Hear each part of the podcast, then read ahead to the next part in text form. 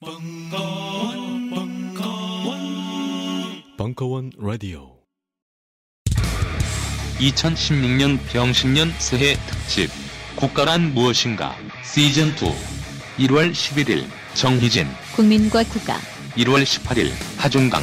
노동과 국가, 1월 25일 김종대. 국방과 국가, 2월 1일 김종철. 국가 같은 소리 하네. 1월 매주 월요일 저녁 7시 30분 벙커원 국가란 무엇인가 시즌 2 나들이 예? 뭐 그렇게 구부정하게 앉아 있어? 아, 저 그게 좀 어깨 좀 피고 임마. 뭐 그렇게 머리를 푹 숙이고 있어 젊은 놈이. 아이 그게 아니라요. 허리도 좀 쫙 펴고. 아, 아, 아니 그게 아니라니까요. 알아 알아. 네 나이 때 아픈 거 알아. 아프니까 청춘 아니겠냐? 살기 힘들고 그렇지만. 그렇지만 어? 가끔 뭐야, 미치도록 목이 안 펴지는 순간이 나들이, 있어. 왜 그래? 지끈거리는 어깨, 뽀사질 것 같은 목, 끊어질 듯한 허리. 우리가 구제하겠다. 알렉산더 테크닉 내 몸의 사용법. 2016년 1월 29일 저녁 7시 30분 강연. 자세한 사항은 벙커원 홈페이지 참조. 광복 70주년 기념 메가 릴레이 특강. 국가란 무엇인가? 정윤수. 사열종대 해처 모였. 강철의 군대, 기하학의 통치. 일부. 2015년 12월 7일 강연. 아, 아, 네, 안녕하세요. 네, 에, 정윤수라고 합니다. 아, 앞선 시간에서 에, 많이 뵀었기 때문에 어, 이렇게 얼굴이 이제 익숙하시리라 이렇게 생각합니다만 오늘 처음 오신 분 한 번 이렇게 있으세요? 네. 어, 서너 분 계신데 어, 무척 다행이라고 생각하고 무시하고 그냥 막 진행하도록 하겠습니다. 그 저는 어, 어, 또 소개를 또 해야 되는데 네. 이 국가란 무엇인가 이 시리즈를 어, 우연히 벙커원에 계신 분과 만나서 얘기하다가 이제 같이 기획을 하게 됐고 그 사이에 한 코너를 이렇게 맡게 됐습니다. 그 이전에 그 벙커원을 잘 아시는 분들은 제가 예전에 클래식 강의나 이런 예술사 강의를 했었고 그런 걸로 아마 또 있을 텐데 그래서 어, 약간은 보강의 설명이랄까 군더더기를 조금 오늘 목표가 10시에 끝낸다는데 이렇게 쓸데없는 얘기 하다 보면 이게 10시에 안 끝날 수도 있는데 최대한 10시에 끝내 10시 전엔 끝내는 걸로 하면서 저는 어 그 20대 어, 26인가 7살인가 하여간 그때 그 개간 리뷰라는 문화 비평지가 있었습니다. 지금은 전설로 어, 남아 있는데 아무도 전설이라고 생각 안 해주고 있- 있어서 우리끼리의 그냥 도시 전설 정도로 돼 있는데 95년도에 창간했었고 2000년에 그제 어, 출판사 세 군데를 어, 곤경에 빠뜨린 끝에 이제 폐간을 했었습니다. 그때 여러 어, 어, 선배라면 선배랄까 이런 분들하고 같이 어, 비평 작업을 했었습니다. 네, 음악의 뭐 강헌 선생이나 영화의 정성일 선생이나 문학의 뭐 서영채, 권성우, 어, 미술의 이종송 선생이나 어, 또이 장르가 워낙 복합적이신 어, 서동진 선생이나 이런 여러 선생들이 있으셨는데 그 저는 그 어, 선배 내지는 그분들이 어, 대개 장르를 하나씩 어, 책임지고 하고 있었습니다. 문학, 뭐 음악, 영화 이런 식으로 저는 거기서 빠진 거 걸리는 거 다 이렇게 어 뭔가 굉장히 중요한 문화 현상인데 이게 특정한 장르는 아니라서 아 그럼 이건 너가 해라 뭐 이런 식으로 이렇게 막 떠맡겨진 거를 그 어, 수준까지 해야 되니까 굉장히 힘들었었어요. 그러니까 뭐 여러분들 뭐 너무나 잘 아시다시피 음악의 강헌처럼 제가 청바지를 강헌 수준으로 써야 되고 영화의 그 정성일처럼 어 축구나 월드컵 현상을 그 수준으로 써야 되니까 이게 말이 안 되는 거죠. 그러면서 그게 공부가 되고 그 하나하나의 과정들이 이제 제가 문화 평론이나 문화 연구를 하게 된 그런 과정이었었습니다. 그러다가 이제 그어좀 나이가 한 마흔이 넘어서 음 이런 사적인 얘기를 드리는 이유가 이 오늘의 주제와 연관이 있어서 그런데 마흔이 넘어서 이제 대학원을 예, 늦게 가게 됐고요. 음, 석박사를 하고 나서 지금 어, 박사 논문 아직 못 쓴채 어, 한신대에서 가르치고 있습니다. 한신대 그 어, 정조교양대학이라고 네, 우스갯소리인데 저 같은 사람이 정조 같은 걸 가르칠 수 있을까? 아무도 안 웃는 걸로 봐서 다 알아 임마 이런 어, 것 같은데 킹 정조 어, 라는 브랜드로 이렇게 하는 거지 무슨 정조관념 뭐 이런 거를 가르치는 어, 그건 마치 동국대 목탁 제조학과 같은 그런 얘기죠.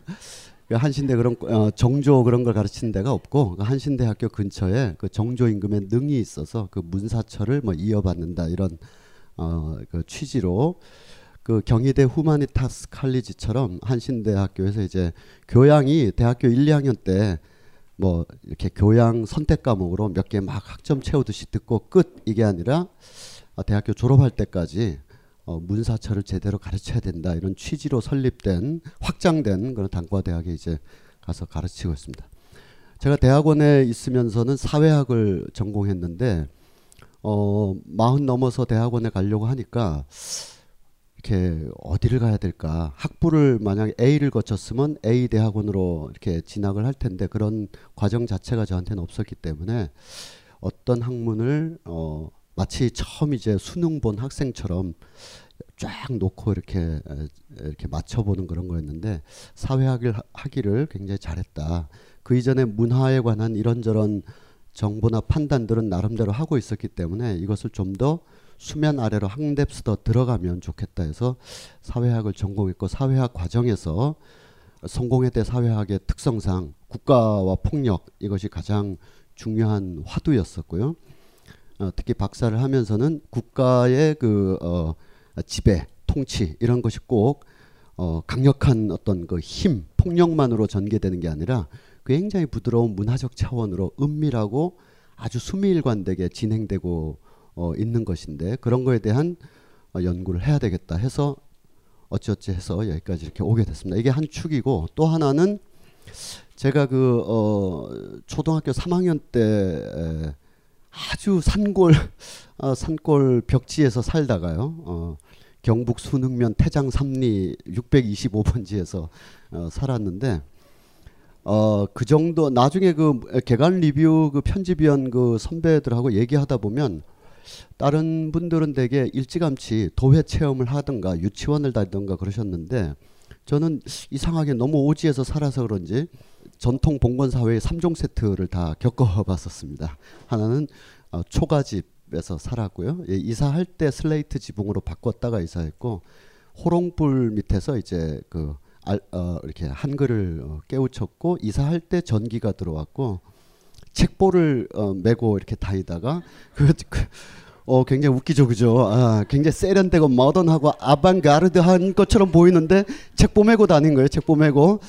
그 서울에서까지 책가방을 안 사줘가지고 한, 한 달은 책보를 메고 그 예, 화계 초등학교에 이렇게 다녔습니다.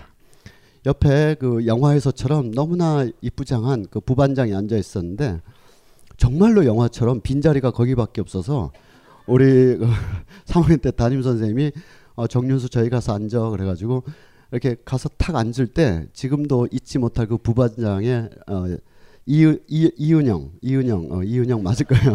그 친구의 리액션을 저는 잊지를 못합니다. 어머나 하면서 옆으로 굉장히 반사적으로 튕겨 나가던.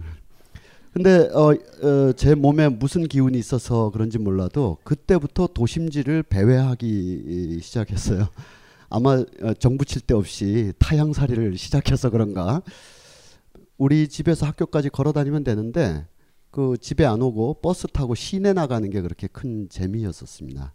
그래서 지금은 다 허물어진 뭐 국제 극장이라든지 특히 23번 버스가 있었는데 이 23번 버스를 타면 종로 5가에서부터 저 보광동까지 쫙 종로랑 서울역 앞으로 지나가서 이게 종로 4가에서 3가를 지나갈 때는 굉장히 눈을 빨리 돌려야 돼요.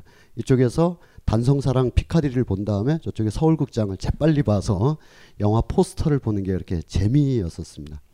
그런 재미가 나중에는 뭐뭐 도심지를 배회하는 것에서 뭔가 의미를 찾는 학문 활동으로도까지 이어졌다 그럴까요?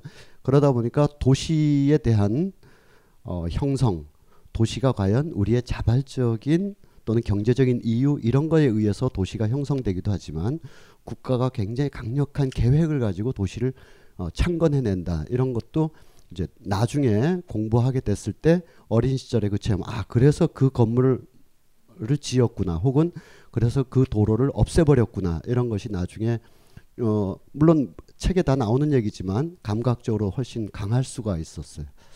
그래서 석사학위 논문을 광화문 광장에 관한 연구를 하게 됐는데 이 광화문 광장의 수십 년 역사 속에서 일제나 박정희 정권이나 아니면 오세훈 서울시장이 광화문 광장을 통해서 어떻게 권력의 통치를 실현하려고 했는가 이런 걸 좀 볼 수가 있었습니다. 그런 등등의 이야기를 오늘 좀 드릴까 합니다. 오늘 이야기의 취지에서 중요한 건 제가 맡은 연대기는 대체로 70년대, 80년대의 국가의 문화 통치라는 어, 측면인데 그래서 제목을 사열종대로 헤쳐 모여 이렇게 했습니다만 그 사열종대로 헤쳐 모여라는 것이 갖는 의미, 그 수사적 의미를 다 아실 거예요, 그죠? 자유롭게 혹은 어수선하게 혹은 되는 대로가 아니라 에, 구, 이른바 국민들을 좌측선두 기준해서 사열종대로 쫙쫙 줄 세웠던 그 시대. 그 시대의 문화 통치의 내면적인 어떤 원리나 이런 걸 보고자 합니다. 어, 그동안에 저도 그렇고 아마 여기 많은 계신 분들이 7, 80년대의 사회사나 정신사를 보는 데 있어서 전혀 백지 상태로 와 계시지는 않을 겁니다. 많이들 공부도 하셨고 또 굉장히 중요한 관점들이 있죠. 이를테면 어 가령 뭐 문익환 선생님이나 리영희 선생님이나 신영복 선생님이나 김현, 뭐 백낙청, 김우창 이런 분들의 지적인 노력들이 무엇이었는가를 우리는 알 수가 있을 겁니다. 한마디로 얘기하면 어, 근대를 성취하면서 동시에 근대적 모순을 극복해야 되는 이중 과제. 기본적으로 그런 거죠. 어, 대부분의 나라들이 그렇지만 특히 약소국, 어, 식민지에서 벗어난 신생 독립국으로서는 그 이 이런저런 잔재들, 어, 식민지의 잔재도 있을 테고 봉건 유습도 있을 테고 그리고 저개발의 어떤 상황도 있을 테고 이걸 다 이겨내야 뭐 먹고 살만한 그런 상황이 될 거 아니에요. 그러려면 근대화를 어, 근대라는 것을 이뤄내야 되는 거죠. 여기서 근대라는 것은 뭐 어, 이렇게 박정희 정권의 근대 이런 식의 좁은 어떤 정치적 수사학이라기보다는 중세 봉건의 혈연적 공동체 관계를 도시 문화의 어떤 민주적 제질서로 다시 어, 뒤바꾸는 과정이죠. 그 과정에는 이제 경제 성장도 수반돼야 되지만 이를테면 동학이나 3.1 운동이나 4.19 같은 이런 정신사적 그 혁명들, 사회사적 혁명들이 반드시 수반돼서 이중 혁명을 한다고 이제 학계에서는 말을 하죠. 이중 혁명 즉 어, 유럽으로 치면 이제 산업혁명과 프랑스 혁명처럼 정치혁명과 산업혁명 이 이중 과제를 이뤄내야 근대에 도착한다 그러는데 그것이 반드시 표준이고 교과서는 아니지만 우리도 어, 그럴 수밖에 없고 그래야 그래 그나마 이게 그 독립된 자주 국가로서의 어떤 기틀이 쌓인다 해서 근대를 성취해 나가야 되죠. 근데 근대를 성취해 나가는데 근대라는 이 이른바 모더니티 여기서 근대라는 건 뭐 1850년경에서 1900 몇 년대 이런 어떤 시기적인 문제가 아니라 어떤 사회적인 성격의 문제인 거죠. 사회적인 성격. 농촌 대신에 도시에 혈연성 대신에 사회적 계약이나 커뮤니티에 의해서 그리고 오래된 관습에 의존하기보다는 법과 제도에 의해서 삶의 질서가 바뀌는 거 이런 걸 이제 근대라고 한다면 그것을 이룩하다 보면 거기서 발생하는 모순들을 또 어, 동시에 안게 되죠. 유명한 철학자의 말처럼 이 모든 모순은 발생할 때부터 문제 해결의 어떤 키까지도 열쇠까지도 쥐고 동시에 모순이 발생하는데 바로 그렇게 생성된 모순이 뭐냐 하면 우리의 경우에는 민주주의의 실현이라는 것이 자연스럽게 혹은 장구한 과정에서 된다기보다는 2, 30년의 압축적인 근대화 내에서 민주주의까지 실현해야 되는 어, 그리고 그 근대화의 속도와 민주주의의 속도가 이를테면 영국의 경우에는 시민 계급의 자기의 경제적 주체로 성장하는 것과 그것이 민주혁명을 이룩하는 의회혁명을 이룩하는 것이 그들에게는 동일한 과제고 동일한 어떤 동질성을 가진 거라서 이것도 하면서 저것도 하는 것인데 어, 신생 독립국 특히 우리나라의 경우에는 이걸 추진, 추진 하고자 하는 정치 권력과 이 정치 권력의 문제를 제기하고 이것의 민주주의를 이룩하고자 하는 정치 민주화가 때론 상충하기도 합니다. 그래서 흔히 뭐 산업화와 민주화를 동시에 이뤘다 한국 사회가 이렇게 하지만 그것이 어, 무슨 그 바퀴 두 개의 바퀴처럼 자연스럽게 굴러갔다기보다는 이 산업화 과정에서 생기는 수많은 파편들 상흔들을 민주주의라는 가치로 이겨내고 극복해야 되는 그런 이중 과제가 우리에게 부여됐고 그것을 어떻게 성취할 것인가에 대한 어, 여러 가지 지적 사상적 노력들을 우리가 이렇게 보고 있는 겁니다. 그 과정에 뭐 지적인 흐름들도 있었고요. 여러 작품들 꼭 이런 그 어, 시인들뿐만 아니라 어, 뭐 김민기, 백병동, 황병기 등등으로 어, 이야기될 수 있는 예술적인 어떤 모색들, 고뇌들 이런 것도 다 우리는 물론 어떤 감성에 따라서 민중문학, 아, 민중예술 이런 것을 한 축에 딱 놓고 싶지만 그것과 더불어서 어, 이게 엘리트 엘리트들의 그 지적 예술적 모색 역시 동시에 이 7, 80년대 거침없이 진행됐던 걸 알 수가 있습니다. 가장 극단을 보여주죠. 최고의 모더니스트인 박상윤과 흔히 우리가 농민 소설가로 잘못 알고 있는 이문구 이 두 사람의 7, 80년대 문학 작품을 섬세하게 읽어보면 그때 우리가 무엇을 극복하려고 했는가, 무엇을 놓칠, 어, 놓치지 않으려고 했는가 이런 걸 좀 알 수가 있을 것 같습니다.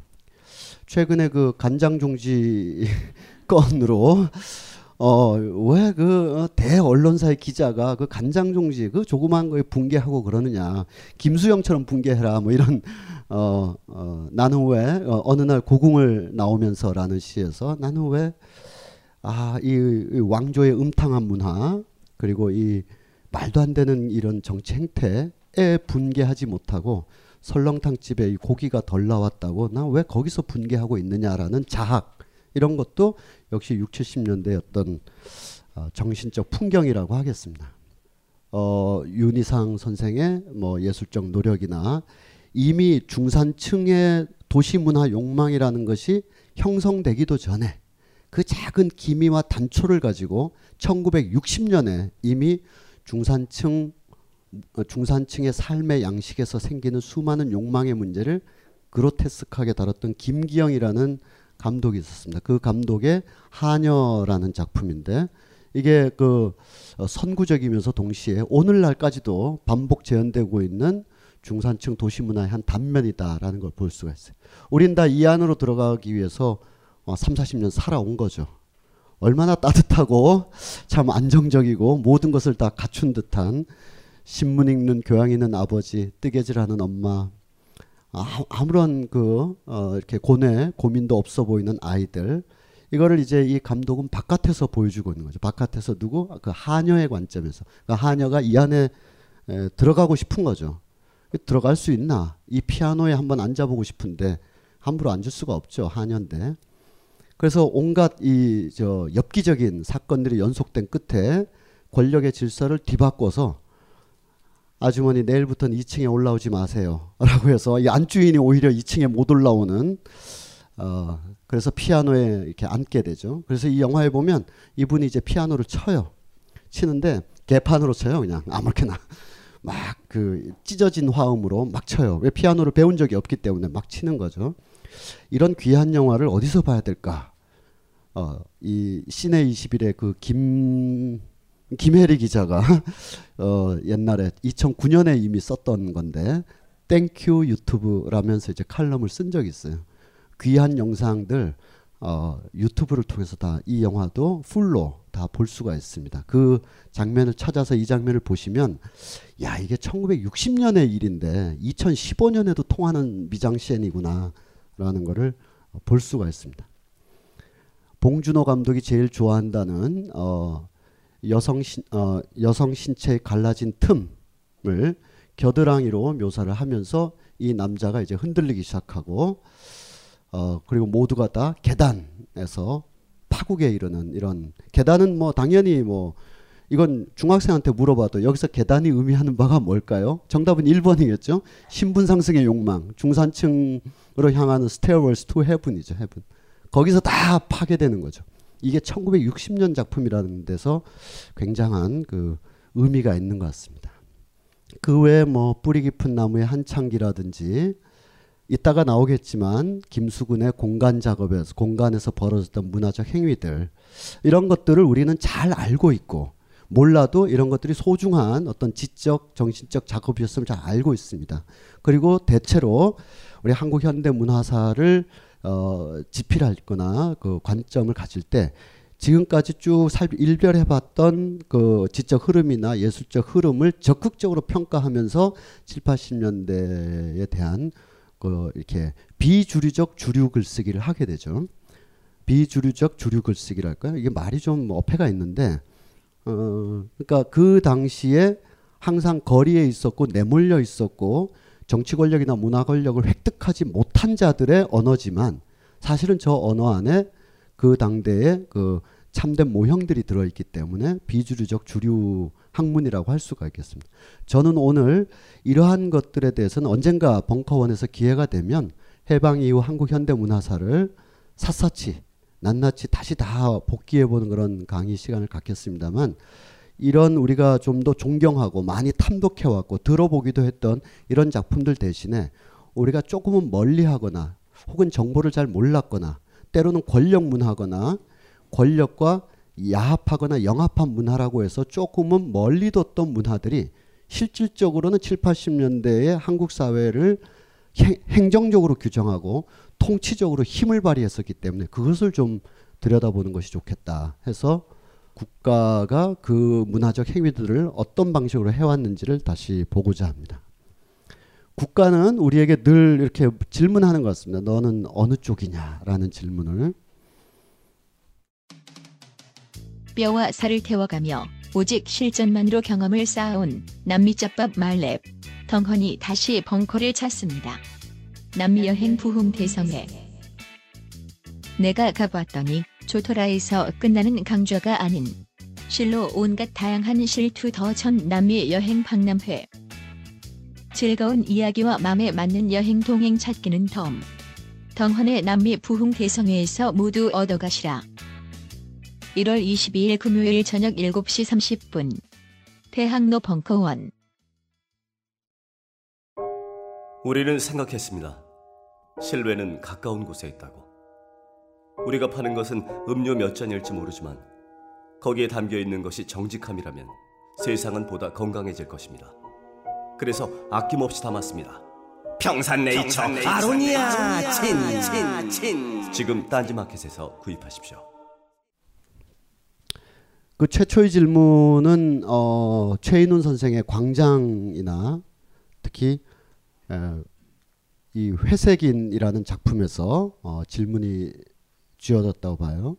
6.25라는 이 파탄, 6.25라는 파탄을 전후로 해서 분단과 어, 예, 전쟁과 분단이 이루어졌을 때 최인훈 선생은 어느 작품에서 이렇게 썼습니다. 우리가 어느 날 잠에서 깨어나 보니 우린 나름대로 문화와 역사를 가지고 살아왔다고 생각했는데 어, 히로히토는 이, 이, 이, 이, 양반이 그 전쟁에 죄가 없다고 이렇게 대포에 앉아서 나는 전쟁에 죄가 없다고 우기고 있는데 말도 안 되는 거죠. 증거가 이렇게 생생한데 메가더 어, 그러니까 개인 개인 히로이토나 개인 메가더 메가더를 얘기하는 게 아니라 일본이라든지 어, 그 수입된 서구 또 직수입된 강력한 서구의 힘들이 보기에 한국의 문화, 한국의 정신은 거의 원주민 수준으로 이렇게 어, 전락해 있는 상황에서 우리가 근대라는 잠에서 깨어났다.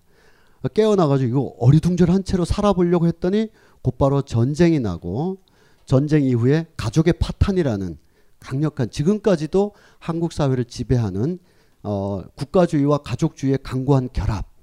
그 사이에 개인, 개인이나 국가, 아, 아, 개인이나 사회, 그리고 국가로 확장되는 어떤 자연스러운 과정이라기보다는 개인이 혹은 가족이 집 밖에 나가면 국가라는 어마어마한 힘을 직면할 수밖에 없는 그런 어, 상황에서 어, 이 한국 사회는 견실한 사회 구조나 사회 안전망을 탄탄하게 다져오는 근대화를 가져왔다기보다는 개인이나 개인이나 가족이 각자 도생하면서 국가로부터 어떻게든 생존을 보장받는 그런 삶을 일반적으로 살아왔다고 할 수가 있죠. 그러한 어떤 고뇌를 회색인에서 우리가 많이 볼 수가 있습니다. 어, 김원일의 어둠의 혼 같은 소설에 보면 음, 그 전쟁 시기에 가족의 파탄으로 이 아버지가 잡혔다는 소문이 온 세상에 흉흉하면서 영원히 만날 수 없게 된 아버지 전쟁 이후로 완전히 이 박탈당한 그런 삶을 우리가 이렇게 기억할 수가 있고요. 전쟁 이후에 파괴된 가족 환경 속에서 오정희 선생의 유년의 뜰 같은 걸 한번 어, 아 예, 서정 어, 김승옥 선생의 건이라고 어, 건이라는 단편이 있어요. 그리고 오정희 선생의 유년의 뜰 이런 걸 보면 아, 이, 이 작가들이 정말 무서운 작가들이었구나. 어, 내일 당장 노벨상을 둔다면 이런 사람들한테 줘야 되겠구나 싶을 정도로 그 5, 60년대에 처참했던 기억들을 굉장히 잘 묘사를 하고 있습니다. 어떤 아이가 소년, 순천에서 소년의 아이가 성장하는데 동네 누나를 좋아하죠. 그 누나는 순정하고 맑고. 근데 그 누나는 나이가 한 대여섯 살 위니까 자기가 뭐 그냥 막연히 좋아하고 이렇게 아 누나 참 곱다 이런 거지 뭐 연정을 품을 정도의 그런 관계는 아니죠. 그 누나의 상대방들은 대개 자기 형들이죠. 형 동네 형들. 그런 그 어, 모든 질서가 파괴된 상황에서 그 동네 형들이 그 누나를 이제 이렇게 어, 어, 이렇게 심하게 이렇게 하는 과정에 얘가 공모를 하게 되죠. 공모를. 어, 너, 너 가서 윤희 누나한테 어디 들밭으로 오라 그래라. 근데 얘는 윤희 누나를 좋아하는 한편 이 형들에게 인정받고 싶은 마음이 동시에 있어서 나중에 윤희 누나가 어떤 고통을 당할지는 상상할 수 없는 어린 나이였기 때문에 아, 이 윤희 누나를 고통의 그 어, 수렁으로 내모는데 그 신호수 역할을 하러 가는 거죠. 가서 막 말을 전달하면서 윤희 누나 앞에 서가지고 뭐 이런 얘기를 하는 장면들 위약을 하는 게 아니라 악, 악이라는 혹은 위학적인 행동을 하지 않으면 생존 자체가 불가능했던 어, 시기를 말해주고 있습니다. 주로 김승옥 선생 하면 뭐 순천의 그 안개 이런 걸로만 막연히 기억되는데 이분의 선대 분들이 그 여순 사건하고 그 저 6.25 때 다 빨갱이로 다 거의 몰살당하다시피 해서 그래서 이 도시에 대한 환멸, 이 작은 읍내에 대한 어떤 공포 이런 걸 가지고 있는데 그게 단지 순천의 일만이 아니라 전국 도처의 일이었던 것을 문학적 보편성으로 말해주고 있죠. 오정희 선생의 유년의 뜰에서 일찌감치 아버지 부재인 상황, 아버지가 전쟁이었던 돈벌이였던 어떤 아버지의 부재인 상황에서 오빠가 아버지를 대신하면서 가장 노릇을 하는데 아버지가 대본 적이 없는 오빠로서는 어, 폭군으로서 폭력을 쓰면서 잔인한 폭력의 형태로 스스로도 항상 침울하고 긴장하고 부자연스러운 상태로 아빠 노릇을 아버지 노릇을 하려는 오빠의 그 예상치 못한 폭력성들 이런 것들을 이제 어, 일찌감치 드러내고 보여주고 그랬었습니다. 윤은길 선생의 장마도 우리가 기억할 만한데 영화로도 됐습니다만 어, 이, 이쪽까지, 어, 그, 어, 한 소년의 입장에서 보면 외삼촌은 빨치산, 삼촌은 국방군 해서 이쪽에서 죽고 저쪽에서 죽는 바람에 에, 자기 할머니하고 외할머니하고 완전히 응어리가 지어 있는 어떤 피난된 한 가족의 모습이 이렇게 나오죠. 어, 우리가 흔히 가브리엘 가르시아 마르케스 같은 남미 문학의 환상성이나 주술성을 굉장히 높게 평가하는데 어, 물론 높게 평가할 수 있죠. 벽에서 사람이 기어 나와가지고 막 얘기를 들려주고 그러니까. 근데 윤은길 선생의 장마만큼 또그 어, 그, 그 정도였던 감동도 또 아주 각별하다고 생각합니다. 나중에 이 할머니 둘 사이가 안 좋죠. 한 집안에서 한 집에서 피난살이를 하고 있는데 서로의 아들이 서로 다른 군인들에 의해서 죽어갔으니까 어 그러다가 이제 어느 할머니가 어, 행방불명된 아들이 완전히 죽었는데 아, 죽었죠. 결국은 소설 속에서는 죽었는데 그런 줄 모르고 하염없이 기다리다가 장마가 끝나는 날 구렁이가 집으로 나타나는 유명한 장면이 있습니다. 그때 구렁이가 나타나면 어, 집 바깥에 객지에 나간 사람이 죽었다라는 민간 전승의 그런 관념이 있어서 하염없이 아들만 기다리던 이, 이 외할머니가 쓰러져 버리죠. 그 마을 사람들 막 뒤숭숭하고 아 그 사람 죽었나 보다 막 이럴 때 그 친할머니가 갑자기 이렇게 마당으로 나가서 그 구렁이한테 주술을 하는 주술이라 주술이랄 수가 이, 이 할머니가 무당이 아니니까 뭔가 막 말을 하는 거예요. 아이고 이복의 이 사람아 여기가 어디라고 여길 찾아오면 어떡하나 우리 다 아무 걱정 없이 다 잘 있으니까 자네 갈 길을 어서 멀리 가야지 하면서 무려 소설의 그 짧은 소설에 두 페이지 반에 걸쳐서 이 할머니가 중얼중얼중얼 하는 장면이 있어요. 어, 어, 집에 가다가 인터넷으로 검색해 보시다 보면 어, 내릴 정거장을 지나치게 될 겁니다. 너무 감동적이에요. 막 돌아가신 할머니 생각이 막 나고 어, 배 아픈 어? 할머니 손은 약손이다라고 어루만져 주던 할머니들이 다 생각나고 그럴 거예요. 그런데 그걸 놓고 우리가 주술적이다, 민간적 전승문하다 이렇게 기계적으로 보기보다는 그 어떤 그 이념이나 정서도 이들을 어루만져 줄수 못할 때 오래 살아온 마을 공동체의 정신이 그나마 서로를 위로해주는 한 광경을 나중에 보게 되십니다.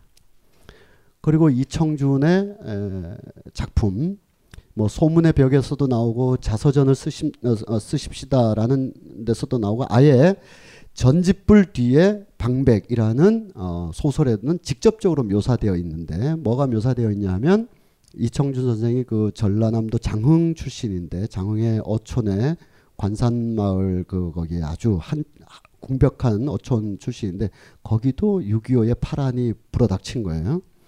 저녁 한 요즘으로 보면 한 6, 7시쯤에 집 바깥을 못 나가는 거죠. 괜히 돌아다니다 보면 어, 어느 편이 어느 편인지 모르는 상황에서 죽을 수 있으니까 그래서 마, 집안에 웅크리고 있는 거예요. 엄마 품 엄마 엄마랑 주변의 아이들이 근데 한 7, 8시쯤에 누가 문을 발로 빵 차고 들어오는 거죠. 들어와서 전집불 프레시 확 비치는 거예요. 그러면서 한마디만 하는 거죠. 너는 어느 편이냐라고. 그래 상대방이 안 보이기 때문에 여기서 말을 잘해야 되는 거예요. 아 보고 어, 국군 만세 그러면 살 수도 있고 죽을 수도 있고 인민군 만세 그러면 살 수도 있고 죽을 수도 있는 거죠. 다행히 이청준 선생의 모친께서는 그 어, 불가항력적인 상황에서 대답을 두 번이나 그 운명처럼 잘 하셨나 봐요. 뭐 국방군이라 그런지 인민군이라 그런지 모르겠지만 어쨌든 아무도 형체를 알 수 없는 그 압도적인 공포 속에서 뭐라고 답을 했는데 그래 그럼 가서 밥이나 가져와 해가지고 목숨을 두 번쯤 살렸는데 이게 이청준 선생이 나중에 어 작가가 되고 6, 70년을 살아오면서 국가가 계속 묻는다는 거예요. 너 어느 편이냐? 끊임없이 묻고 지금까지도 묻고 있는 거죠, 사실. 그래서 그 대답을 잘 못할 경우에 이렇게 예, 되는 거죠. 우리가 어, 제때제때 대답을 어, 물론 정의롭게 할 수도 있어요. 의연하게 할 수도 있어요. 어, 내일 그 어, 계엄군이 밀려들 줄 알면서도 도청을 지킬 수도 있어요. 이런 아주 강렬한 어떤 역사적 한순간을 제외해 놓고 보면 일상 속에서 국가는 혹은 조직은 힘은 항상 어느 편이냐라고 묻, 묻게 되어 있고 거기에 대해서 제때제때 답을 사열 정도로 딱 서가지고 제때제때 해야만 생존이 가능했던 삶을 우리가 살아온 거죠. 그런 질문을 굉장히 주도적으로 했던 6, 70년대 국가 권력을 한번 보도록 하겠습니다. 이러, 이거는 이목상 선생의 그림인데 온 가족이 이렇게 있다가 6.25 이후에 다 사라지고 그래서 한국 사회에서는 오로지 국가와 가족이 국가와 가족 사이에 사회가 있어야 되는데 무사회 사회, 무사회 사회 이게 마치 유상무 상무 같은데 무사회 사회에 사는 거예요. 무사회 사회. 그 완충, 커뮤니티, 지역 사회, 삶의 또 다른 어떤 튼튼한 울타리들 이런 게 없는 거죠. 문, 문 바깥에 국가밖에 없는 거예요. 그래서 이 전후 무사회 상황에서 불안과 공포가 압도하는 상황 속에서 이제 파시즘이 등장을 하는 겁니다. 강력한 힘으로. 어, 그러니까 어, 이러한 과정을 적당히 겪었거나 아니면 통일된 상태에서 겪었다면, 즉 분단이 안 되었더라면, 혹은 그것이 어느 정도 일정하게 치유가 됐더라면 파시즘이 바로 할 수도 있고 강력한 힘을 보일 수도 있지만 어, 이탈리아처럼 그것을 유희적으로 극복하든가 아르헨티나나 브라질처럼 비록 고통스러웠지만 낙천적으로 그것을 이겨낼 수 있는 어떤 민중적 저항의 낙천성 뭐 이런 걸 가지고 극복한다든가 할 텐데 분단된 데다가 사회는 거의 무사회 사회 이승만이 넘겨준 게 막 혼란만 넘겨준 거 아니에요? 나중에 58, 59년 되면 판단력이 없어서 부통령들이 다 판단할 정도로 오늘이 며칠이지 막 이런 정도의 예, 권력이었단 말이에요.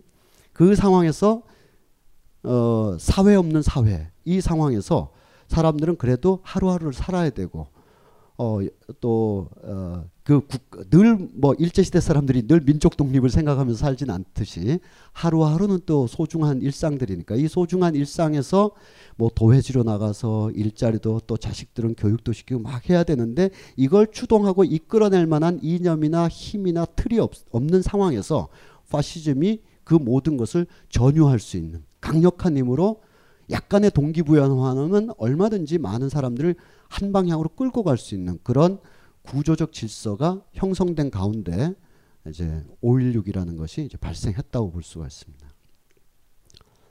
오늘은 5.16의 여러 주요 인물들 중에 어, JP 이 JP라는 사람이 요즘 중앙일보에 연재를 하고 있는데 아, 연재하면서 무슨 소회를 했나 작년에 그런 소회를 했나 하여튼 연재하면서 소회를 했나 뭐라고 얘기했냐면 어, 누구 생일이었나 그랬을 거예요. 그 인사를 받으면서 구순잔치에 인사를 받았는데 벌써 아흔 살이 넘었는데 인사를 받으면서 뭐라 그랬냐면 오래 사는 자가 장땡이다 이거죠.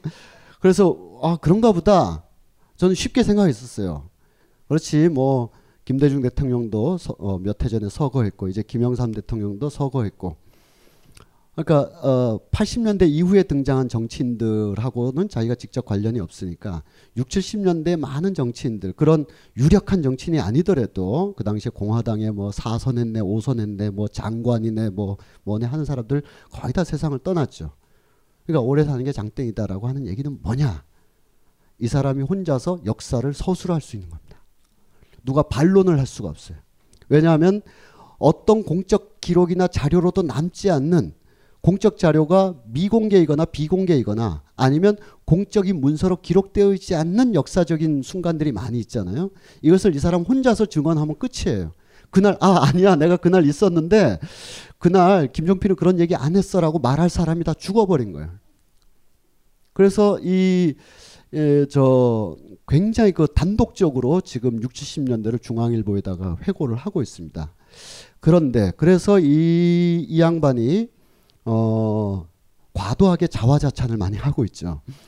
어, 5.16을 하기 전날 뭐 박정희가 굉장히 두려워하고 떨 때 어, 장군님 여기서 포기하면 안 된다. 민족사에 명운이 걸려 있다라고 설득하고 우겨서 혁명을 성공시킨 것도 나다 라고 하고 62, 63년에 이제 이만하고 임자 이거 민정 이양에 대해서 아니다. 지금 민정 이 하면 더 혼란이 온다. 해서 더 산업화를 추진했던 것도 나고 뭐 심지어는 어 뭐 디테일이 다를 수는 있지만 그것이 무슨 산업일지는 뭐 나중에 보면 나오겠지만 예를 들면 어 포항 어 제철소를 어디다 지어야 되냐 아 제가 알아보니 포항이 좋다더라 뭐 자동차 누가 하면 좋겠느냐. 나 알아봤더니 현대가 하는 게 좋겠다.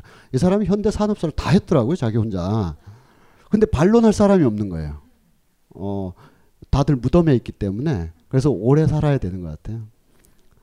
오래 살아야 되는데 그래도 이 양반이 그러니까 어떤 주관주의적 표현을 해야 될 때는 자기 나름대로 막 표현을 하는데 이 양반 그 단순한 사람이 아니거든요. 음, 어, 원래 사회주의자, 공산주의자였고 어, 사회주의자로서 그 다 이게 다른 사람들은 일제 말이나 6.25 때 사회주의 활동을 할 수 있었던 나이였는데 비교적 어렵기 때문에 젊었기 때문에 그것을 직접 할 수 신념은 그러하였으나 왜 우리 그냥 일반적으로 보면 대학교 2, 3학년 때 뭐 그런 사상을 가졌다.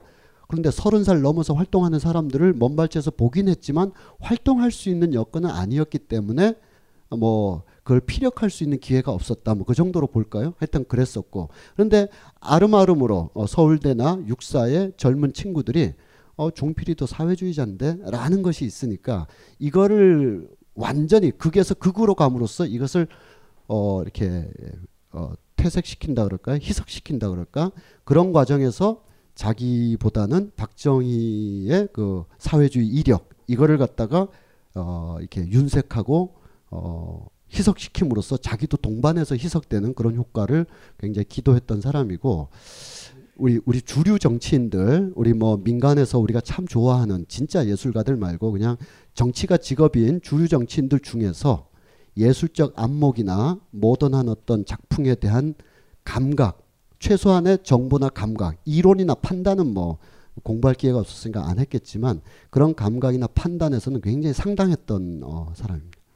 그래서 우연히 우연히 어쩌다가 이런저런 문화 정책을 한 게 아니라 김종필 스스로도 에, 자서전에 쓰고 있다시피 5.16 하자마자 문화 통치를 어떻게 기획할 건가를 주도 면밀하게 이제 가져갔습니다. 그런 흐름들을 조금은 감안해서 이렇게 설명도 제도 드리고요. 여러분들도 어, 이 김종필이라는 정치인의 일방적인 증언만으로는 다 그렇게 설명될 수 없는 부분도 있다는 걸 전제하고 일단 몇 가지를 좀 살펴보도록 하겠습니다.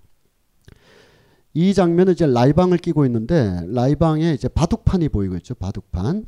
뭐 자의반 타의반 해서 뭐 정치 권력 다툼하다가 이제 쫓겨나면 바둑에 심취한다든지 뭐 이런 나름대로의 그 바둑을 좋아하니까 그런 것도 있겠지만 당구도 한 300 치고요.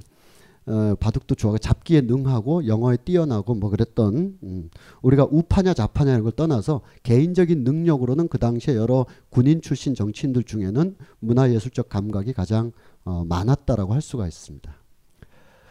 어, 이 글은 김종필이란 사람이 쓴 게 아니라 다른 분이 썼는데 김종필이란 사람이라고 해놓고 다른 분이라고 그랬으니까 왠지 우리가 좋아하는 분이 썼을 것 같아요.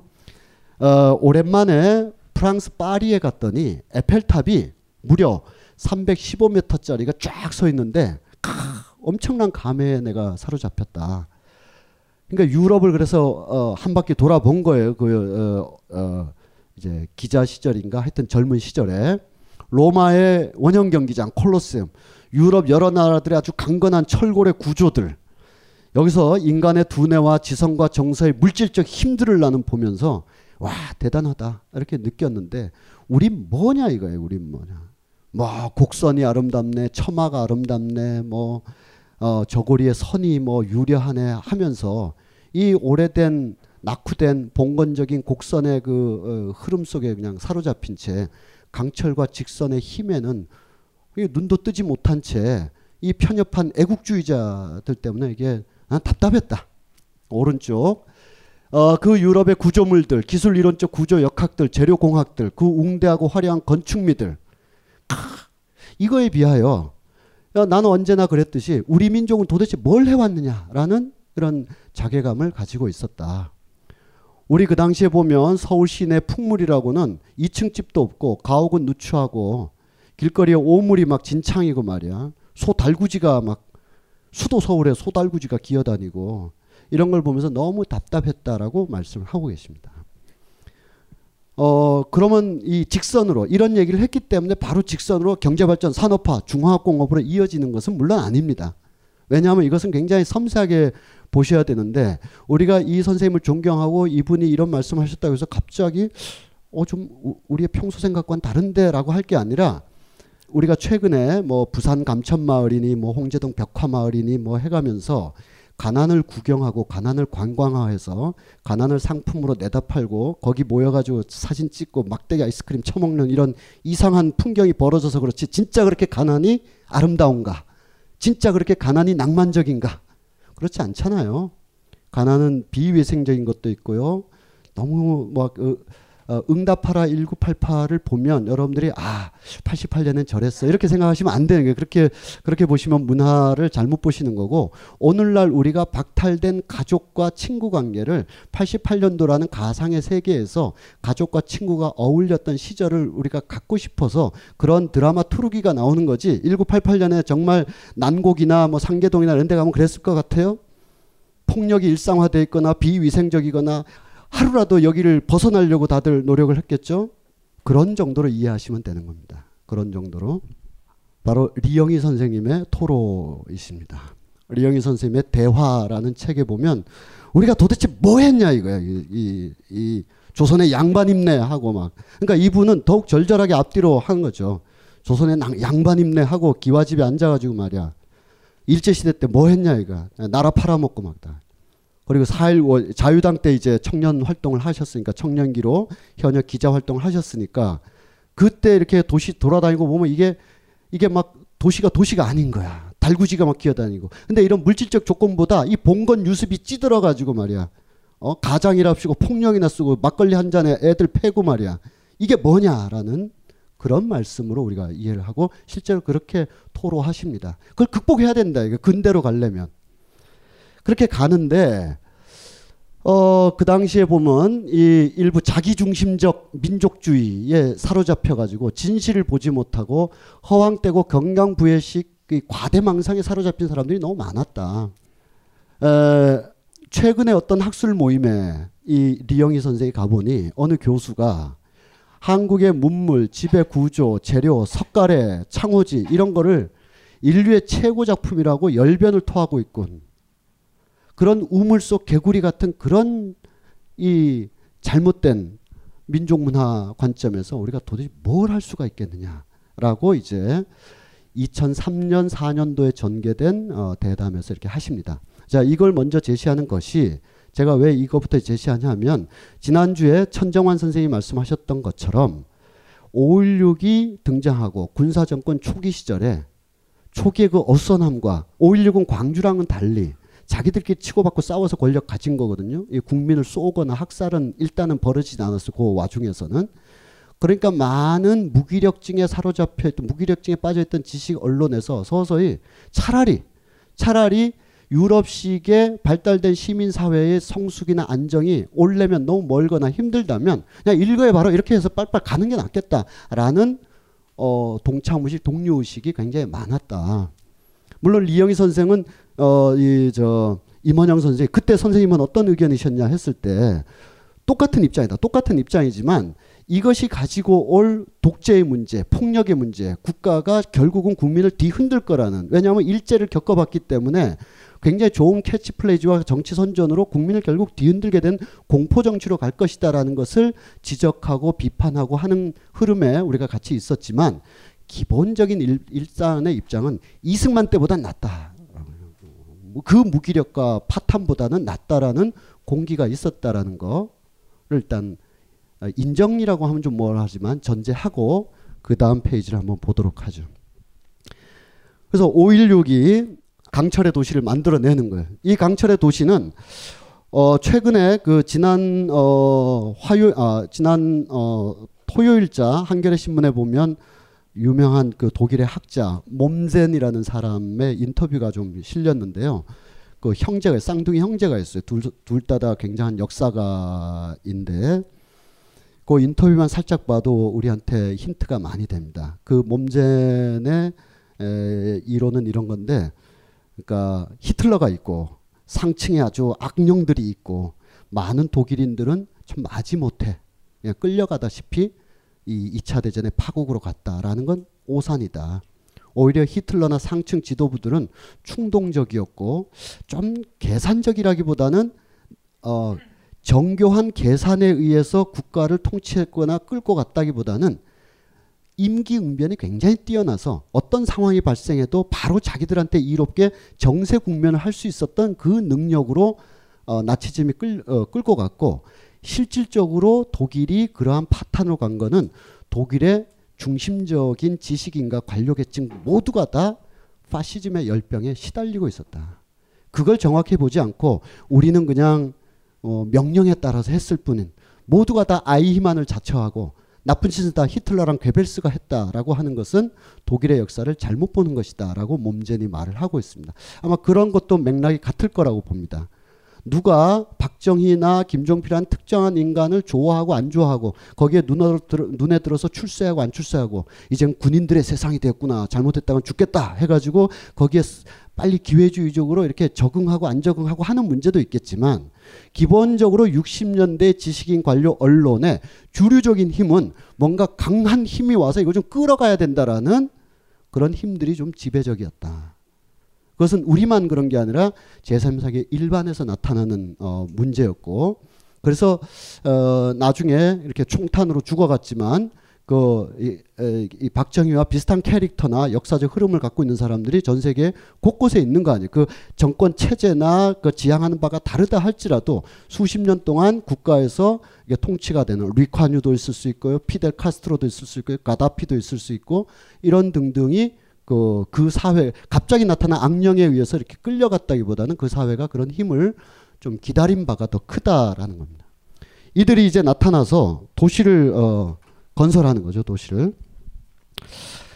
어, 요 사람이 히틀러고 어, 요 옆에 있는 사람이 어, 알프레드 슈페어라는 사람입니다.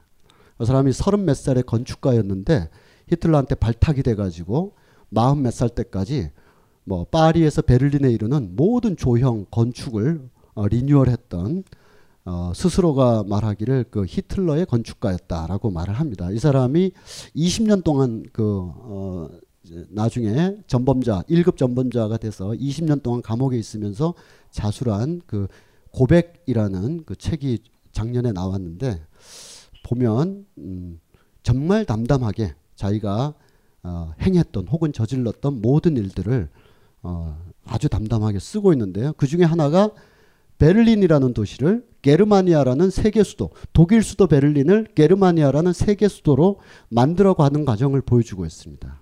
안 만들어졌죠. 계획하다 말았으니까. 이 무렵에 나온 그 어, 히틀러 시대의 여러 도시 공간이나 건축 조형물을 한번 보면 직선과 강철의 어떤 강한 힘들이 예, 드러나는 것을 알 수가 있습니다. 요거 이쯤만 보면 와. 또 너무 또 적나라한데 어쨌든 여기만 먼저 보시게 될 텐데 요 아래 보면 사람이 있습니다. 사람. 사람이 그이 이 종아리만도 안, 못 되는 거예요. 이거 얼마나 크겠어요? 한 3m, 4m 이상 음, 엄청난 어, 특히 요거는 올림픽을 맞이하면서 만든 건데요. 힘을 과시하는 거죠. 그걸 아주 주도했던 아르노 브레커라든지 요셉 소락이라든지 하는 사람들을 제국의 건축가, 조각가라고 얘기를 합니다. 이들이 빚었던 건 아직도 디셸도르프에도 있고 베를린에도 있고 그렇습니다. 여기를 찾아온 히틀러이고요. 이들은 이렇게 그 군더더기 하나 없는 즉 그리스로부터 비롯된 서구의 모든 인격체, 인종체의 총체적인 최고 높은 수준의 어, 인간을 스스로 독일인이라고 자임하면서 그런 힘을 보여주고자 했죠. 그 비슷한 시기에 스탈린도 있었습니다. 그이 파시스트들은 비슷한 것 같아 취향이. 히트 어 저기를 보라 이런 거죠. 뭐 파시스트라고 딱 일률적으로 말할 수는 없지만 장기 권력자, 어 뭐 김일성도 이렇게 돼 있고, 어 나중에 이렇게 취소됐지만 구미의 박정희 대통령 동상도 처음에 이렇게 예, 만들었었죠. 저 어, 우회전해 뭐 이런 뜻 같아 약간 예. 힘을 보여주는 거죠. 어, 왼, 주로 왼쪽이 이제 러시아 거고요. 예, 오른쪽이 독일 거. 뒤바뀐 것도 있군요. 어쨌든. 어, 이들은 대개 이런 정치 선전물 중에서 항상 순수함, 순박함을 표현하는 것도 자주 만들어냅니다. 어, 수학의 기쁨, 열심히 일하는 사람들, 그러니까 이 우리 러시아인은 우리 독일인은 우리 한국인은 이렇게 대지의 뿌리를 받고 새마을을 하면서 수확하고 기쁨을 누리는데 국가의 위기가 오면 총 들어라고 늘 나설 수 있다. 이게 어 이 70년대 새마을 운동을 하면서 70년대 제3공화국의 문화 정책 담당자들이 야 이거 이거 어떡하지? 야 시범 사례 좀 찾아봐 해서 소련이나 동독 아니면 독일 히틀러 걸막 보고 요대로 하자 이렇게 베껴온 것도 있겠지만 기본적으로 전체주의적인 어떤 미학은 이런 걸 공유하고 있다. 직선의 힘, 순박함, 인간의 군도덕이 없는 강력함 이런 것들을 추구하고 그러한 것들을 도시의 공간으로도 펼쳐내고 문화적으로도 펼쳐내는 게 이 파시즘 통치 미학의 하나라고 볼 수가 있습니다. 그러니까 이렇게 순박한 음, 우린 평소에 이렇게 순박해. 우리 건들지 마. 어, 건들면 어, 총들 거야. 이런. 모스크, 모스크바에도 어, 아까 그 어, 베를린 알프레드 슈페어 베를린처럼 모스크바에도 이런 도시를 기획하고 부분적으로 많이 실천이 됐었습니다. 모스크바 크렘린에 있는 아, 그런 이게 뭐 모형 같지만 지금 한 대학의 본부 건물로 이렇게 사용되고 있습니다. 이게 다 그 무렵에 창건됐던 이런 힘들을 이제 가져오는 거죠. 어, 좀 다른 나라인데, 예, 예. 어, 말도 타고, 네. 이, 여기는 이제 세네갈인데요. 세네갈도 이게 어, 요런 때 요런 거를 국가주의적 조형 미학이라 그래요. 국가주의적 조형 미학. 조각품을 만드는데 그 개인의 아픔, 상실, 외로움 이런 거를 표현하기보다는 국가를 위해서 희생한 개인, 국민이죠. 시민이나 개인이 아니라 국가가 최상의 가치관 단계이고 그 아래에 국민됨을 보여주는 그런 미학들. 그래서 대각선 혹은 직선으로 쫙쫙 치솟는 이런 거를 국가주의적인 미학, 국가주의적인 조형 미학이라고 하고 이게 되게 19세기에 오스트리아의 카스파 춤부슈라는 사람을 비롯해서 오스트리아에서 많이 만들어졌어요. 여러분 혹시 베토벤 동상 비엔나에 가보시면 뭐 요즘 비엔나 정도 가시잖아요. 비엔나에 가 보면 뭐 아니면 마리아 테레지아 아니면 프리드리히 2세 뭐 이런 말 타고 막 이렇게 어디 이런가 우회전해 뭐 이런 사람들 그런 조형 미학을 말하는데 그때 시작했다가 일제 시대, 히틀러 시대, 스탈린 시대 때 이게 하나의 어떤 전형성을 갖게 돼요. 그 후로 다른 일반적인 나라에서 굳이 파시즘이나 전체주의적인 의도가 없다 하더라도 동상을 만들면 대체로 이렇게 만드는 풍토가 있는 거죠. 중앙일보에 가면 중앙일보 본사에 신문 배달하는 어린이가 있어요. 아, 그것도 이렇게 돼 있어요. 거기다 총 쥐어주면 이제 전투하러 가는 아이고 고속도로 휴게소 같은 데 가다 보면 고속도로 사타가 돌아가신 분들을 위한 추모비가 있어요. 그 위령비에서도 이분들이 뭐 이렇게 이렇게 하고 있죠. 대개 이런 걸 국가주의적이라고 해요. 그래서 90년대 이후부터는 어 적어도 그렇게 하지 말자. 그것이 과거의 군국주의적인 어떤 예, 그 의도가 아니더라도 그리고 이, 이 부설 공간이 그런 취지가 아님에도 군국주의적인 조형을 굳이 가져올 필요가 있느냐 해서 거의 다 극복하고 있는데 유일하게 우리는 잘 못 극복해서 예를 들면 그 어, 전라남도 광주에 가면 그 상무지구에 5.18 어, 공원이 있어요. 거기에 그 기념 조각이 있는데 국가에 의해서 희생된 자들을 국가주의적으로 묘사하고 있어요.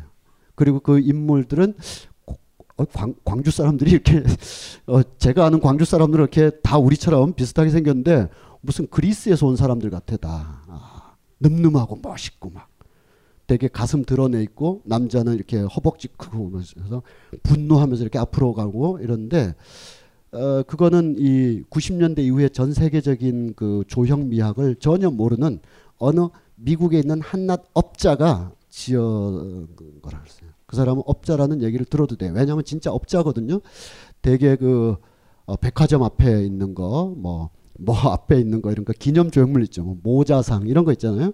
그런 거 잘 만드는 사람인데 우리가 얼마나 국가 폭력을 제대로 이해하지 못하고 국가에 희생된 자들을 어떻게 기념할 줄 모르고 기억의 정치나 기억의 문화를 전혀 갖고 있지 못하다 보니까 국가 폭력에 희생된 자들도 국가주의적으로 기념하고 있는 엉터리 같은 현상을 보고 있는 거죠. 이거는 저의 주관적인 느낌이 아니라 그 공원을 지을 때 논쟁이 많았고 4.3 제주도 4.3 평화공원의 조형물에 대한 어, 논란들 굉장히 많았어요. 이거 완전히 뭐 국가가 그래 이리 와 어, 그동안 뭐 좀 억울했니 하는 수준의 예, 그걸 안 하는 것보다 낫었지만 그렇지 않은 경우도 우리가 얼마든지 찾아볼 수 있는데 어, 세네갈 같은 경우는 그렇죠. 이렇게 대각선으로 쫙 사람이 여기 국기계양대인데요. 국기계양대가 요만하고 이건 뭐한 140몇 메타 정도 됩니다.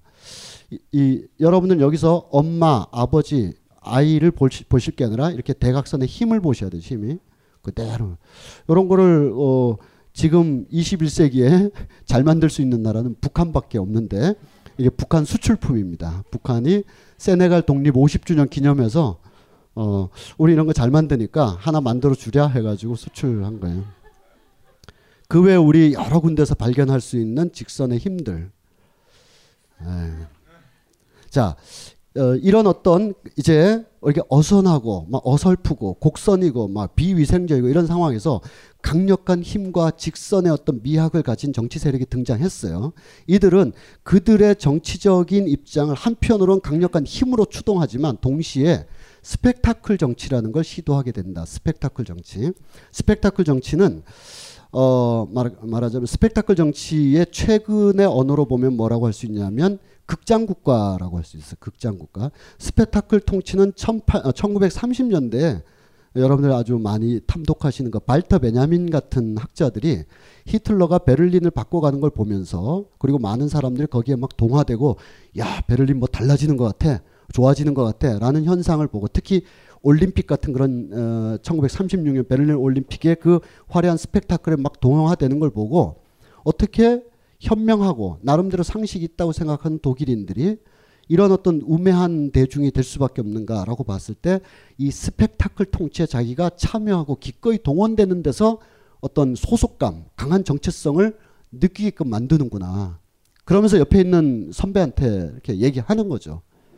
옆에 선배가 누구냐면 이제 아도르노 이런 인문주의자들. 형들은 말이야 영화 우습게 알고 대중문화 우습게 알고 영화는 대중의 마취제다. 스포츠는 대중의 그 우매한 그런 거다라고 경계해야 된다 그러는데 선배들은 왜 그렇게 생각하냐? 지금 우리가 그걸 놓치고 있을 때 영화의 힘, 스포츠의 힘 이걸 놓치고 있을 때 히틀러랑 게벨스는 영화 영화적 요소와 영화적 베를린과 스포츠적 광기를 가지고 완전히 사람들을 끌고 다른 방향으로 막 가고 있는데 우리는 영화란 건 우매한 뭐 삼류 대중문하고 사람 이, 이런 얘기를 할 때가 아니다라고 발테 베냐민이 스펙타클 통치에 대해서 이렇게 전곡을 찔렀던 때로부터 시작된 언어이고요. 보다 더 집중적으로는 어 클리포드 기어츠라는 학자가 있는데 이 사람이 어 동남아시아 발리 섬의 어느 부족을 이렇게 탐사해 봤어요. 이 사람 문화 인류학자인데 탐사해 보니까 부족장이 하는 일이 아무것도 없는 거예요. 부족장이 아침 하는 일이 아무것도 없고 아침에 일어나 가지고 오늘은 뭘 입을까 이런 옷 입고 저런 옷 입고 그리고 아침에 이쪽으로 행차할까 저쪽으로 행차할까 그리고 어디서 밥을 먹고 저녁에 어떤 그 제의를 지내고 들어올까만 골몰하는 거예요. 그런데 그게 정치야. 부족민들이 오늘은 어 왜 긴 옷을 입으셨지? 무슨 까닭일까? 막 궁금해하고 오늘 제의에서 무슨 말씀을 하실까? 막 궁금해하면서 이 사람이 하는 일이라고는 자기를 극장의 주인공처럼 만들므로써 많은 사람들이 그 신민들이 극장의 주인공의 캐릭터를 분석하듯이 저 행위 하나, 옷차림 하나, 웃음 하나에 의미를 부여해 가면서 그 부족 사회가 운영되더라라는 거예요. 그걸 가지고 이제 일본의 학자인 와다 하루키나 또권 어, 권헌익이라는 분이 있는데요. 그 지금 캠브리지 대학에 계신 분인데 그분이 이제 기어치의 이론 와다 하루키의 그것에 북한에 대한 적용 이걸 참조해 가지고 극장 국가 북한이라는 책을 3년 전에 내셨어요. 꼭 한번 읽어 보시면 어, 북한의 체제를 분석하고 연구하는 데 있어서 3대 세습이다 뭐다 뭐 여러 가지 실물적인 혹은 사회 지표적인 또는 외교적인 핵을 둘러싼 어떤 이런 것도 충분히 볼 수 있지만 왜 북한이 3대 세습을 해도 안 망하는가? 왜 그 북한의 주민들은 아리랑 축전이나 막 이런 평양 축전 같은 데 기꺼이 동참하려고 노력하는가? 그리고 그것을 준비하는데 막 6개월씩 걸리는데 6개월 걸리는 동안 이들이 얼마나 기뻐하는가? 동원이 아니라 참여한다라고 생각해서 그러니까 우리가 외부에서는 물론 또 그 자체를 다 문제 삼을 수 있지만 북한 사회 스스로가 하나의 극장, 하나의 쇼를 만들어 가면서 1년을 버티고 1년을 버티면서 조금 굶주리고 조금 부족해도 우리가 하나의 어떤 가족 공동체라는 어 그런 어 극장식 그 흐름을 가져가는 걸 이렇게 분석하는 거거든요. 근데 그게 그들에게만 통하는 게 아니라 우리의 일상에서도 통하고 우리 국가 체제에서도 사실 통하는 문제라고 할 수가 있습니다. 뭐 직장 다니신 분들은 어 부장님이 왜 안 나가시지? 해석해야 되잖아요. 미리 나갈 수도 없고 오늘은 왜 말씀이 짧으시지? 오늘 왜 기시지? 어, 이렇게 인간의 행동 하나하나가 의미를 갖고 있기 때문에 국가 권력이라면 더 하겠죠. 독일은 올림픽 때 극장 국가를 보여준 바 있습니다. 스테디움 안만 아니라 베를린 거리 곳곳을 새로운 어떤 도시, 새로운 힘의 도시 여기에 반대하면 비국민이 되는 거죠. 최근에 그 이정현이라는 순천 어, 지역 출신 의원이 국민도 아니다. 이거 굉장히 오래된 얘기입니다. 한, 사, 한 80년 이상 된 거예요. 이런 거에 반대하는 거 비국민으로 어, 처벌해 버립니다. 이 당시부터. 어, 평창 올림픽에 대해서 이제 막 어, 찬반 양론이 많았고 그리고 또 그래 마침내 어쩌 어떤 우여곡절 끝에 유치가 결정됐을 때 많은 사람들이 다른 의견도 제출을 했었어요. 야, 저 요즘 요즘 같은 때 올림픽이 정말 흑자나냐? 이거 파산된다. 환경 재앙이다. 이런 의견을 내세울 수 있죠. 어, 다음에 창업자인 이재용이라는 양반도 모두가 들떠 있지만 혹시라도 다른 문제점 없나 좀 우리가 차분하게 봐야 된다라고 하자 그 당시 평창 올림픽 대변인이자 외교부 차관이었던 민동석이라는 사람이 거의 무의식적으로 자동 반사적으로 굉장히 유명한 말을 합니다. 국가의 정책에 반대하는 사람은 국민도 아니다라고.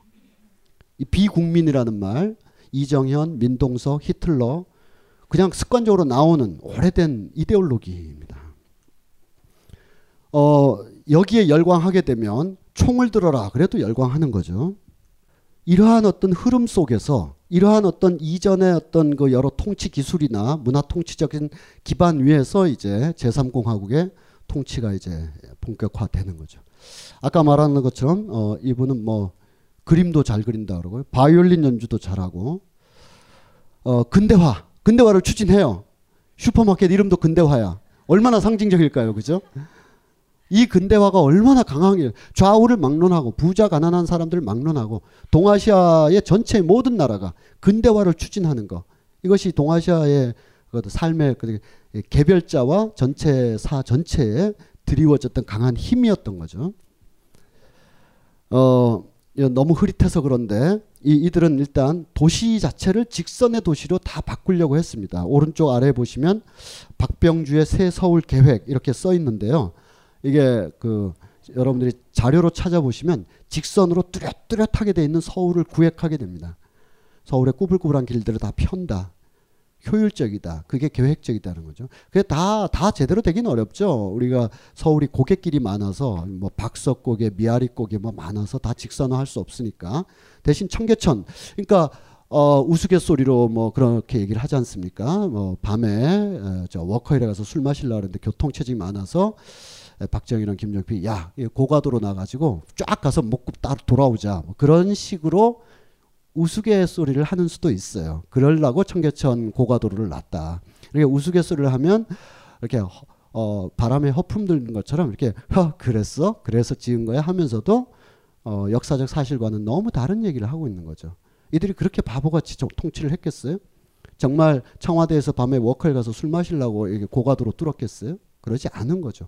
직선의 힘으로 서울 자체를 재편함으로써 그들 나름대로는 이게 근대다라고 보여줌으로써 많은 사람들이 와 이런 근대 나도 갈 거야라고 함께 가려고 하는 거죠. 좋든 나쁘든. 자, 그래서 이 건물들을 빚어낼 때 건물 외벽에 어떤 조형물이 있는가를 봐야 됩니다. 건물을 콘크리트를 이렇게 올려다 지었다 이게 세운 상가인데 세운 상가를 지었다가 문제가 아니라 그렇게 지은 건물 외벽에 김영주라는 사람의 추상 조각이 들어가 있다. 왜 그들은 여기다가 소나무를 그리지 않고 추상 타일을 그렸을까? 우리 너무 너무 자명하고 너무 우리가 익숙하게 길거리에서 본 거지만 왜이이 박정희 군사 정권은 대규모 건물을 지은 다음에 그 외관 장식을 왜 소나무라든지 자기들이 민족주의라면서요. 한국적 민족주의 한다면서요. 그러면 소나무나 뭐 느티나무나 뭐 아니면 아니면 저 이렇게 한복 입고 이렇게 춤추는 그런 것을 도용할 수 있을 텐데도 왜 직선으로 다 했을까? 왜 기하학으로 했을까? 이들은 이전의 문화적 감각과는 전혀 다른 문화로 어, 서울을 어, 바꾸고자 했었기 때문입니다. 김수근의 건물 외벽에 있는 이, 이 조형들 저는 이거 초등학교 때 다 본 거예요. 지금 다 없어졌는데 어, 봤을 때는 뭔지 모르죠. 저 건물이 뭐, 건물이 뭔지도 모르고 그냥 어, 지나가는데 약간 이상하게 생겼을 뿐인데 나중에 보니까 이게 종로나 뭐 청계천이나 퇴계로에 있는 건물들의 어, 어떤 외형으로 볼 수가 있습니다.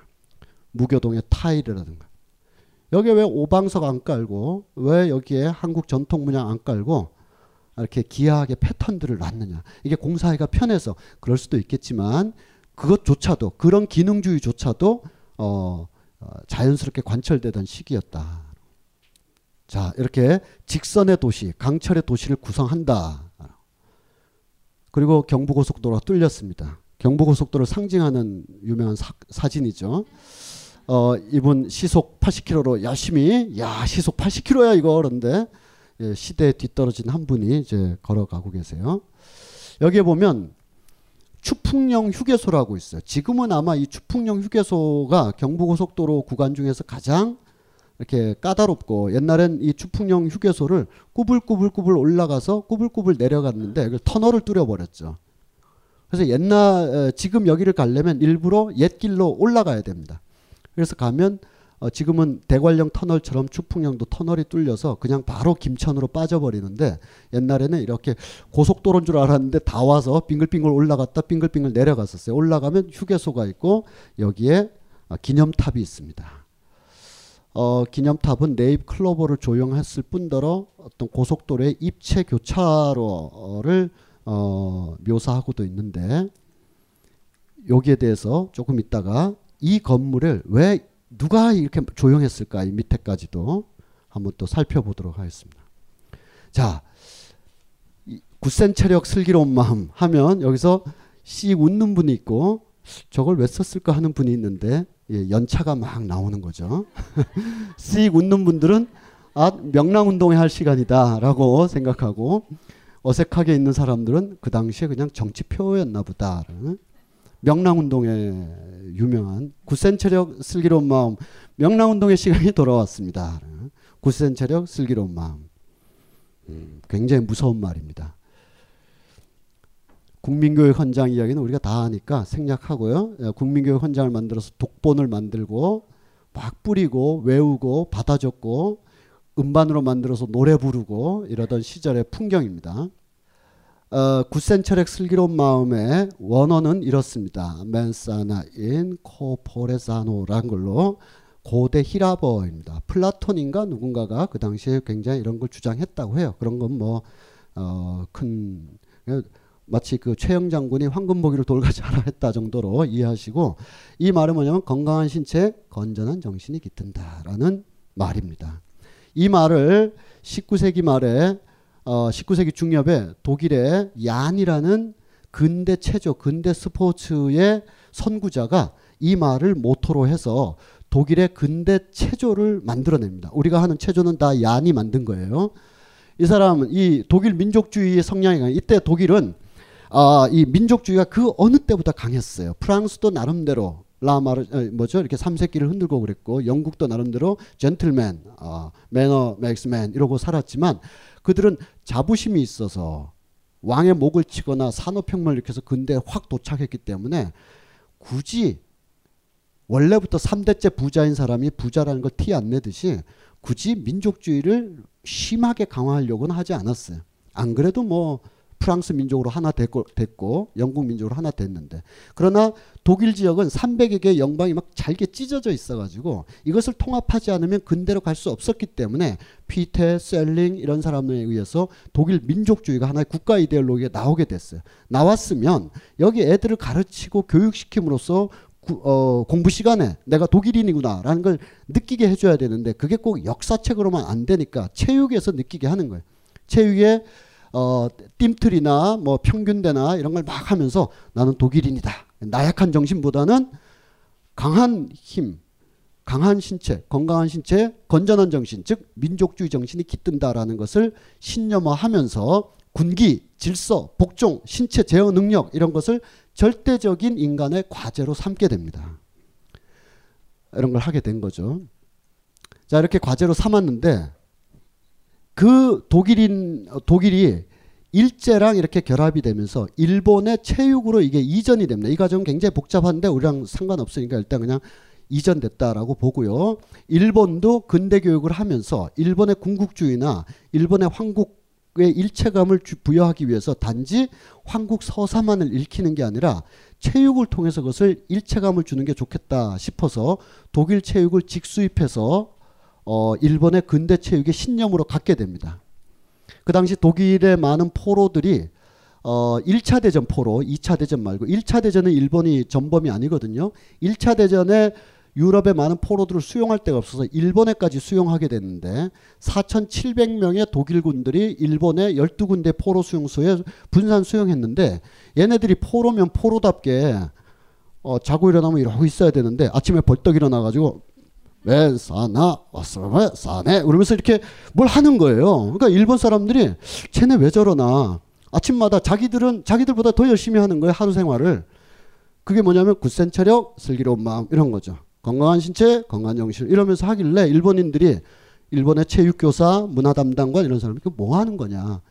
그러자 이게 한 개인을 비리비리하게 나약하게 하는 게 아니라 국가로부터 힘을 부여받은 강력한 인간으로 재조직하는 데 있어서 이 맨손 체조만큼 좋은 게 없다라는 걸 알게 돼서 오케바리 아니 오케바리는 우리 우리의 용어고 예, 일본군 장교들이 이거를 집단적 지속적으로 이것을 삼아서 일본 체육으로 갖게 됩니다.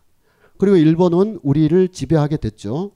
자식들 우리나라 왕궁에다 막 어, 우리 음탕하고 부패한 왕궁이었지만 어쨌든 우리 건데 여기 와가지고 얘네들 저 여기가 임금이 앉던 자리거든요.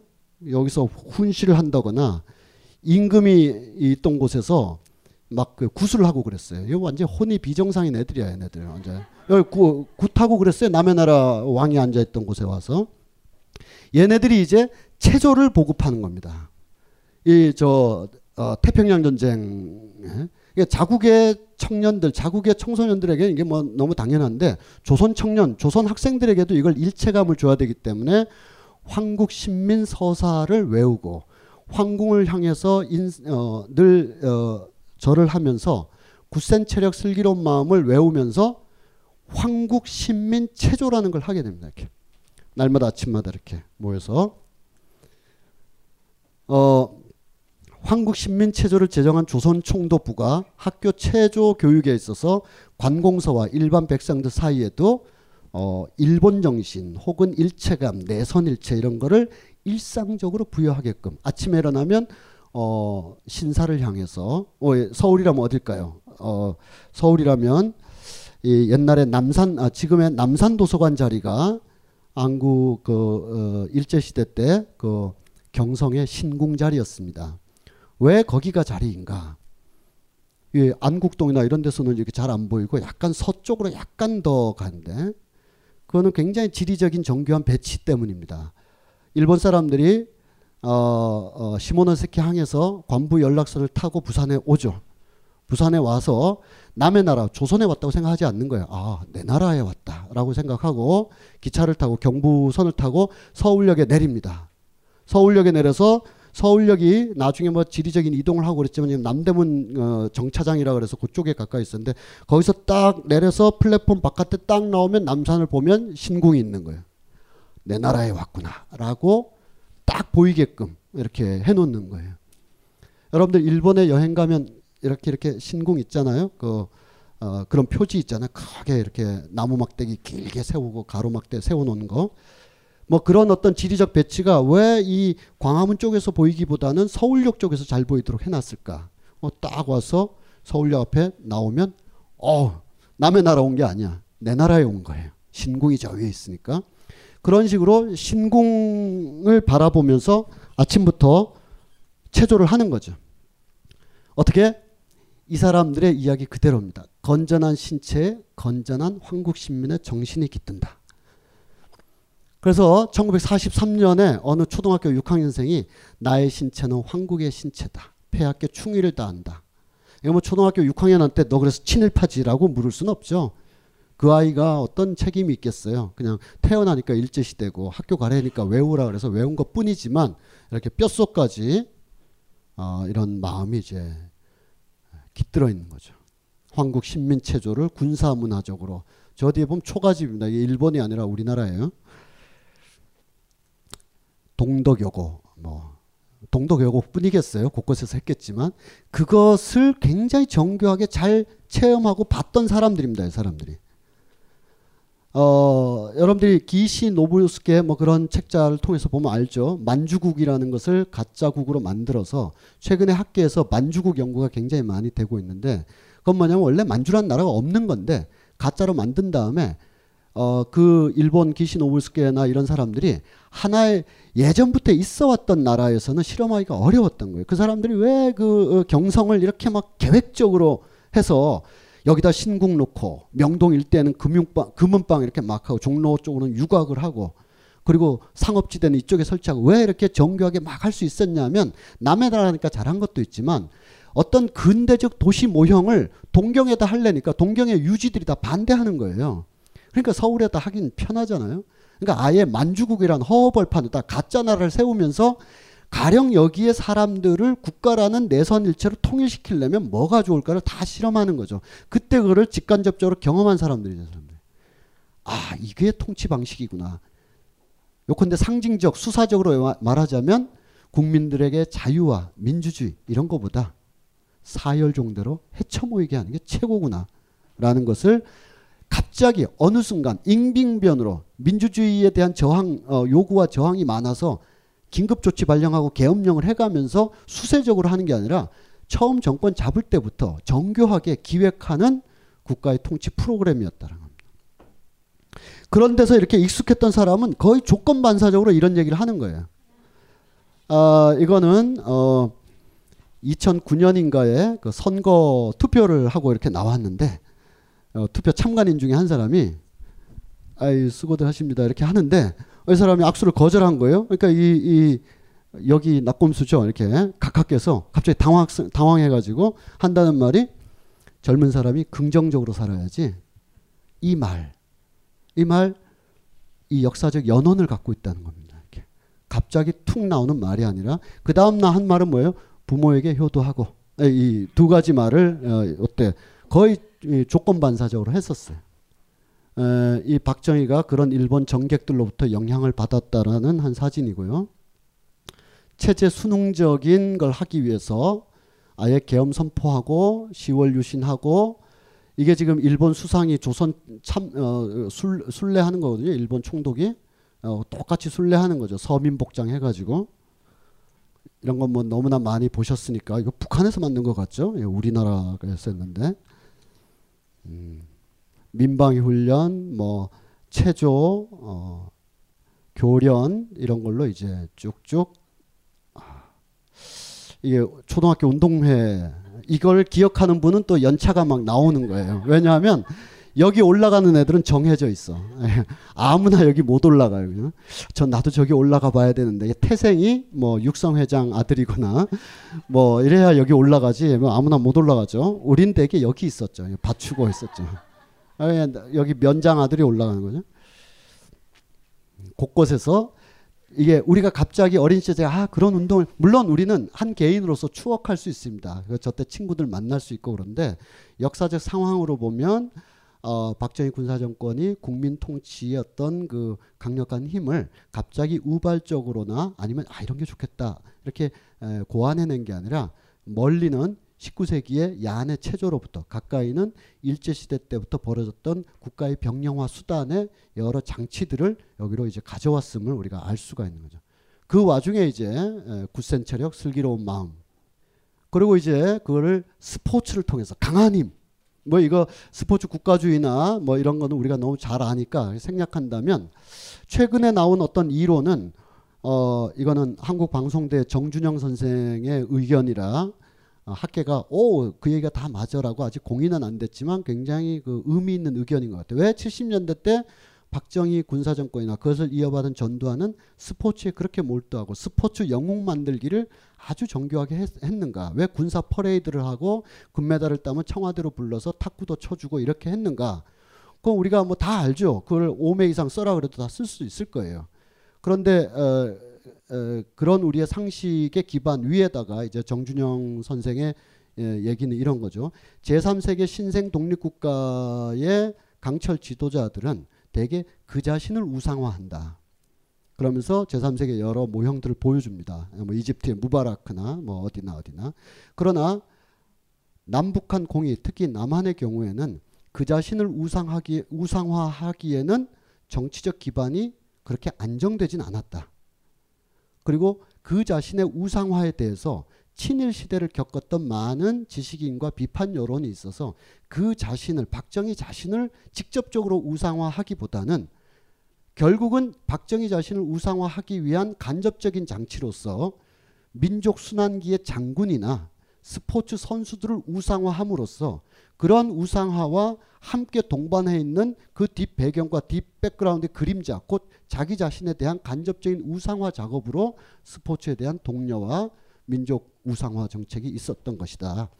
어, 작게는 어, 그 자신을 우상화하는 작업이 없었던 건 아니지만 적어도 박정희 시절에 우리가 다른 나라 보면 다른 나라의 독재자들이나 다른 나라 장기 집권자들이 그 자신을 동상으로 세워놓는 데가 또 많았거든요. 이승만 스스로도 세웠었고 그러나 박정희는 스스로는 세우지 않았었는데 대신 이순신 장군을 세우거나 아니면 스포츠 스타들을 카 퍼레이드 하는 방식으로 간접적인 영웅을 통해서 통치 기반의 영웅화 전략으로 이렇게 삼았던 것이다. 이렇게 또 보고 있습니다.